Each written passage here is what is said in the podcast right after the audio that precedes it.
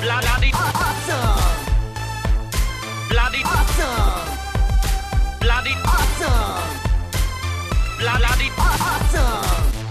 Good morning, afternoon, or evening, wherever you are in the world, and welcome to the bloody awesome movie podcast spoiler minisode of The Suicide Squad from 2021. James Gunn's Suicide Squad.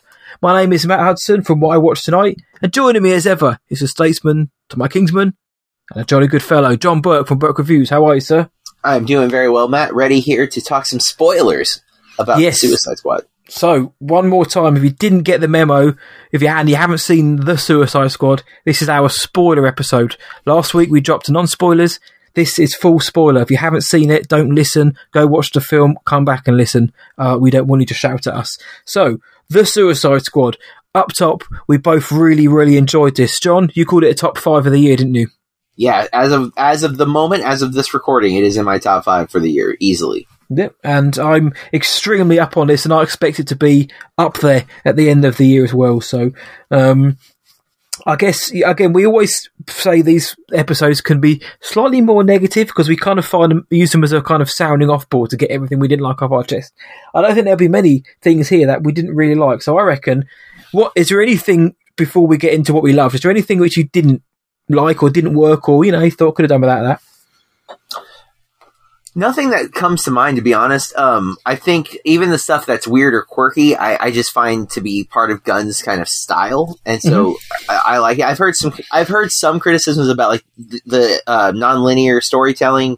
Um, like why do we start with Savant at the beginning of the film? Yep. Um, but I, I think it works. And uh, a, a, a, a different person, a friend, pointed out that a lot of the Suicide Squad comic books start with these kind of like one-off little moments that lead into the bigger story. So I, I if that's accurate, and I've o- I've only read the New Fifty Two, and to be fair, I don't quite remember what I read. I just I know I've read them, and I like I like I remember moments about the books. I don't necessarily remember the structure.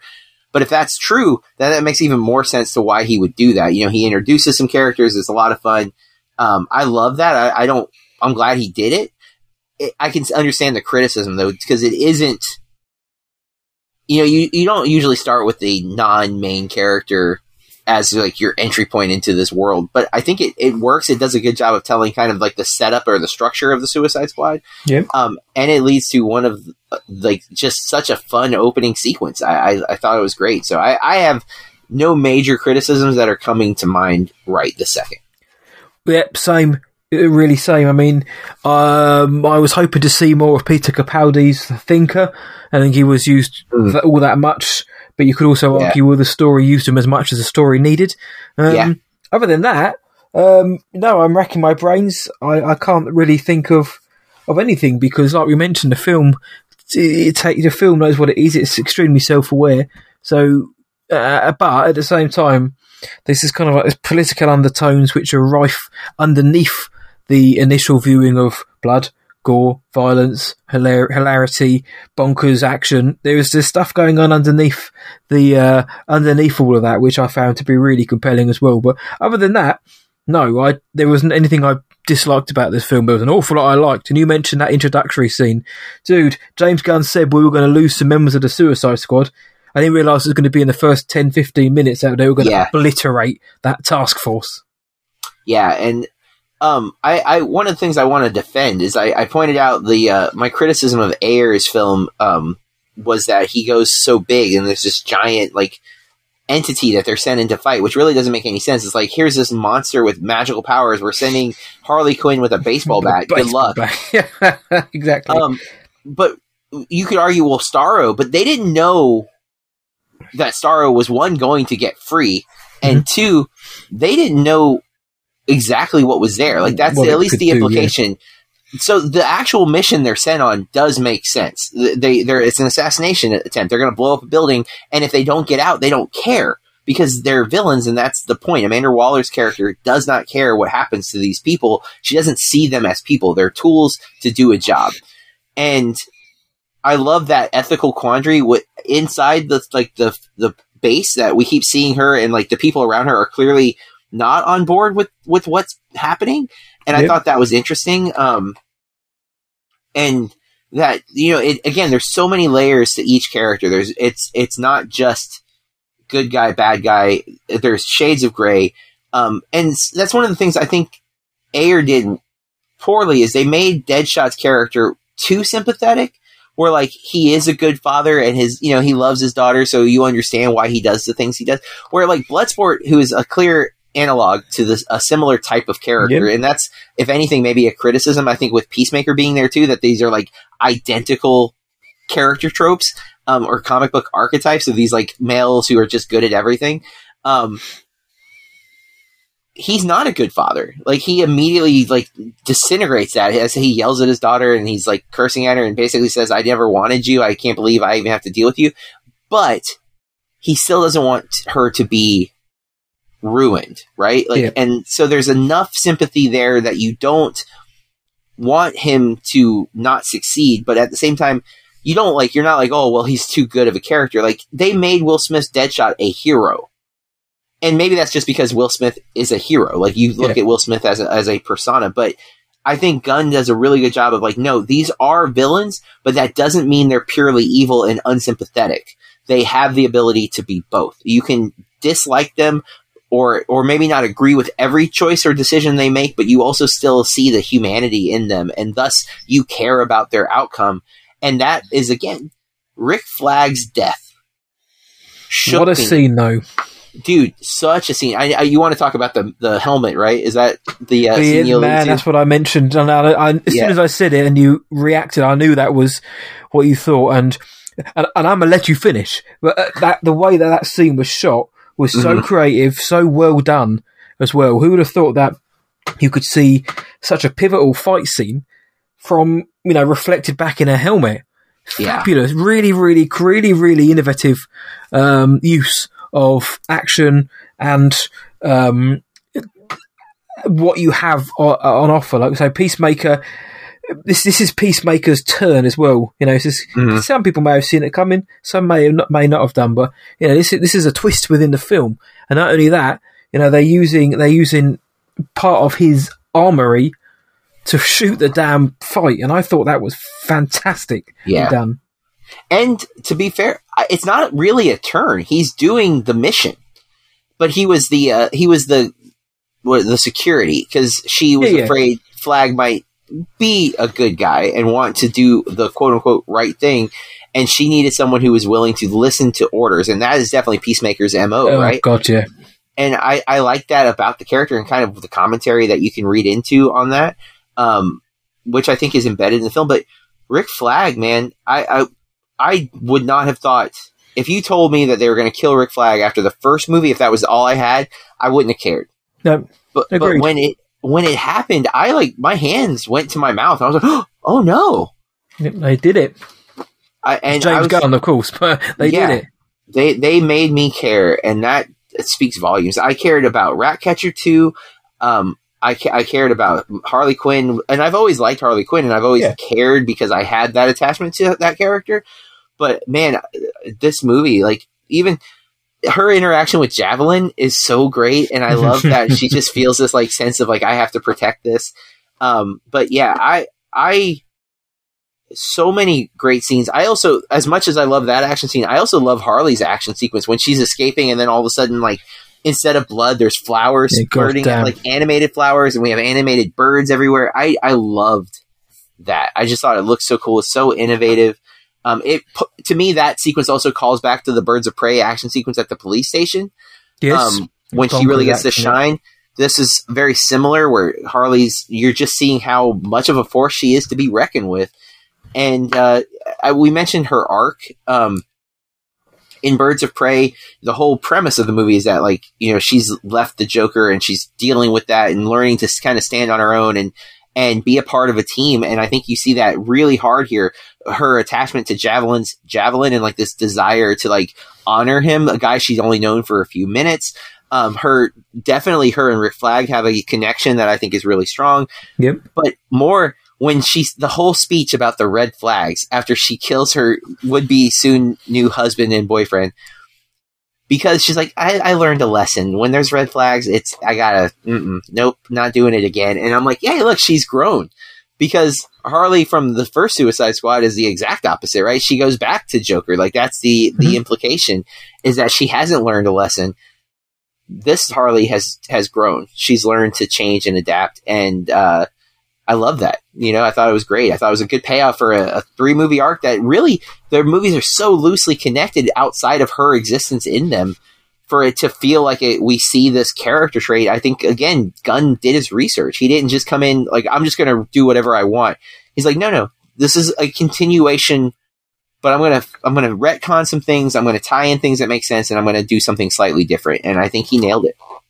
Yep, and we mentioned the music and that non-spoiler. They've got uh, I ain't got nobody playing over that particular scene where you've just got Yes. Harley Quinn just beating the living hell, shooting people, stabbing people. It feels like a comic book, you know, in reality. And I mentioned it felt like a comic book film, actual comic book panels brought to life. That felt like an actual Harley Quinn moment as well. And you're giving this great speech. You got the great music. The guy's crawling away. It's like, damn, this is this is a great scene. Um, you mentioned Peacemaker and um, Bloodsport and their similarities. My cinema, the biggest laughs always came from those two trying to one up each other. That was some of the funniest stuff in the film. Um, but you mentioned Ratcatcher 2, who I agree. In a film where they made me care about characters and events such as a massive starfish getting uh, getting infiltrated by a pack of rats and then stabbed by Harley Quinn who swims in jelly. I'm here for that. But I really, really liked David Dastmalchian and the and Polka Dot Man, who I'm led to believe is you know the laughing stock of actual DC uh, characters. But what James Gunn did was imbue with a sense of purpose within that character. Obviously, all tied into his relationship with his mother, and of course, we get that big old payoff at the end when he's just throwing polka dots at her. Um, but also the way they just they they build polka dot man up. They really give him Yes. this arc. They really make us care for him. You know, they generally kind of give us that emotional beats with him, and then he goes out in the most unceremonious way, just gets flattened by a bit of Starro's. I thought that was cruel, but uh, hilarious at the same time, and it Mhm. that kind of summed the film up for me. That you are going to give with this hand, but I'm going to take away gleefully with that as well. And that intro, you've Yeah. got Pete, Pete Davidson, you got Javelin, you've got Mongal, uh, everyone else, it, it- almost everybody else there, TDK, who's, who's superheroes uh, powers, he can take his arms off. Um, Yeah. They're gone, man. They're all gone. And um, Boomerang, Captain Boomerang, remember Ah, him? Dead. yeah. Don't get too attached to him. King Which Shark, is a shame. yeah, it is a shame, but um, I mentioned King Shark. I'd rather have a film of him. Sylvester Yeah. Stallone as a giant shark. We didn't mention Oh, him on man. non-spoiler really, but I also Yeah. really liked him because that's a character which could have clanged and just been a bit stupid. Yeah, and he's actually been uh, the the character has shown up in other things. Like the the King Shark is in. Uh, he's a villain on one of the seasons of the Flash on the CW. Um, I, I really like the character in the comics, um, at least the Suicide Squad comics that I read. He was a featured member of. Um, and yeah, Stallone, man, just having fun. Like you know, he's hand and yeah. um, I, I I also loved him, and it- just everything Gunn does. The, the fact that he's about to eat Ratcatcher 2, and then like she's like, "You wouldn't eat your friends," and he says, "I don't have any friends." Wow, sympathy, right? Like I, And for a I, I big certainly shark. care about this guy. and Uh, then the surrogate the way family she thing. not manipulates the way she gets under. Eventually, you know, even brings Bloodsport round to her way to like to to opening up somewhat, softening, Yeah. mellowing.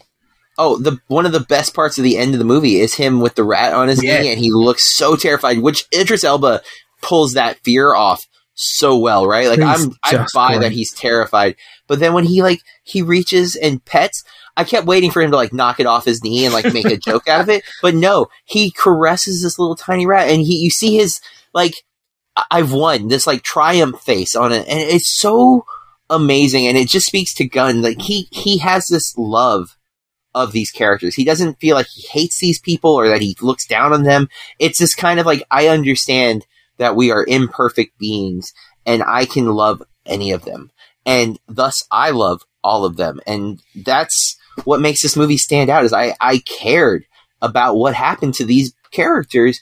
It was many of which I have no prior attachment to, Yeah. but through the course of this film, the performances and the writing, I am drawn into and care, and I am rooting for them. And again, think um, my friend brought up the powers of the polka dots.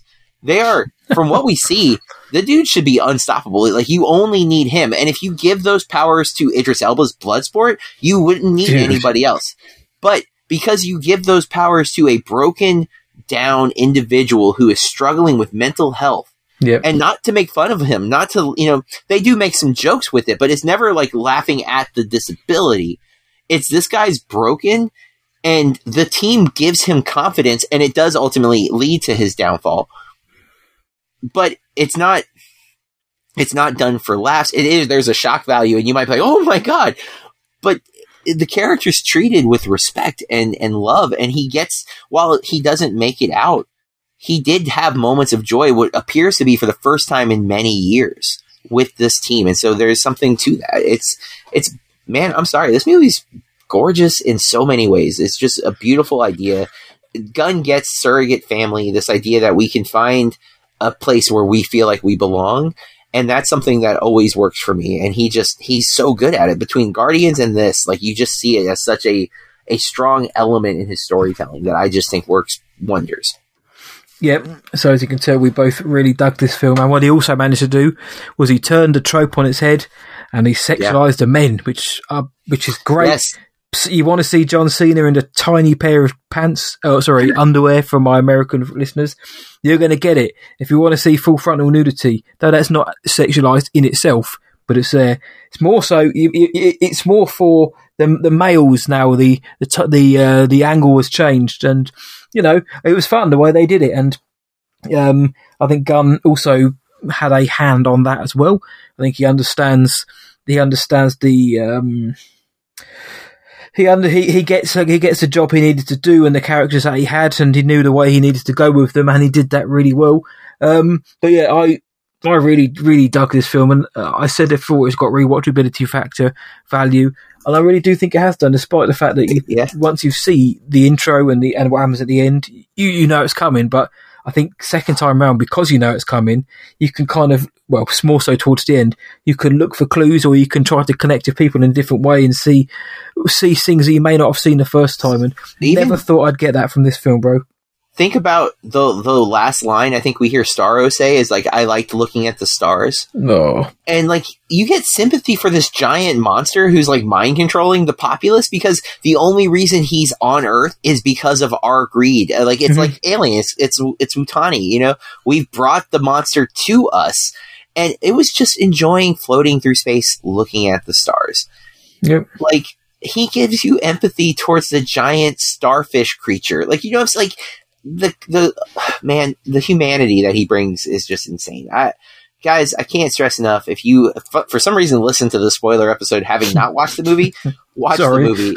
It's really really good and it's worth your time. Yep. Can't agree more with that, my friend. And also check out there are two uh, scenes within the credits, mid and post credit scenes. One Yes. for one which is just really funny with Weasel, just watching him just swagger off, and Yeah. then one that sets up the forthcoming HBO Max Peacemaker series that I wasn't interested in, but now I mean I'm very much I'm on board with that. Man. so interested in. Yeah, I'm on board. Let's see it. I want to. I want to see what it's about. Yep. So that's what that's what the Suicide Squad is about in terms of us here at BAMP HQ. Let us know what you thought of the Suicide Squad. Um, are we overegging it? Was it really that good? Did you not like it, or did you love it as much as we did? Let us know. You can find us across all the social medias. Just search for Bloody Awesome Movie Podcast, and you'll see John's face, and you'll see my face. John, where can they find you? I'm at Burke Reviews and BurkeReviews.com on all the uh, social media platforms. Yep, and I'm what I watch tonight.co.uk and what I watch tonight on all the social media platforms and like John on Letterboxd as well. However, that was our spoiler review of the Suicide Squad. We'll be back next week with a spoiler review of Free Guy. But until then, I am going to tell you to stay bloody awesome. And keep watching movies.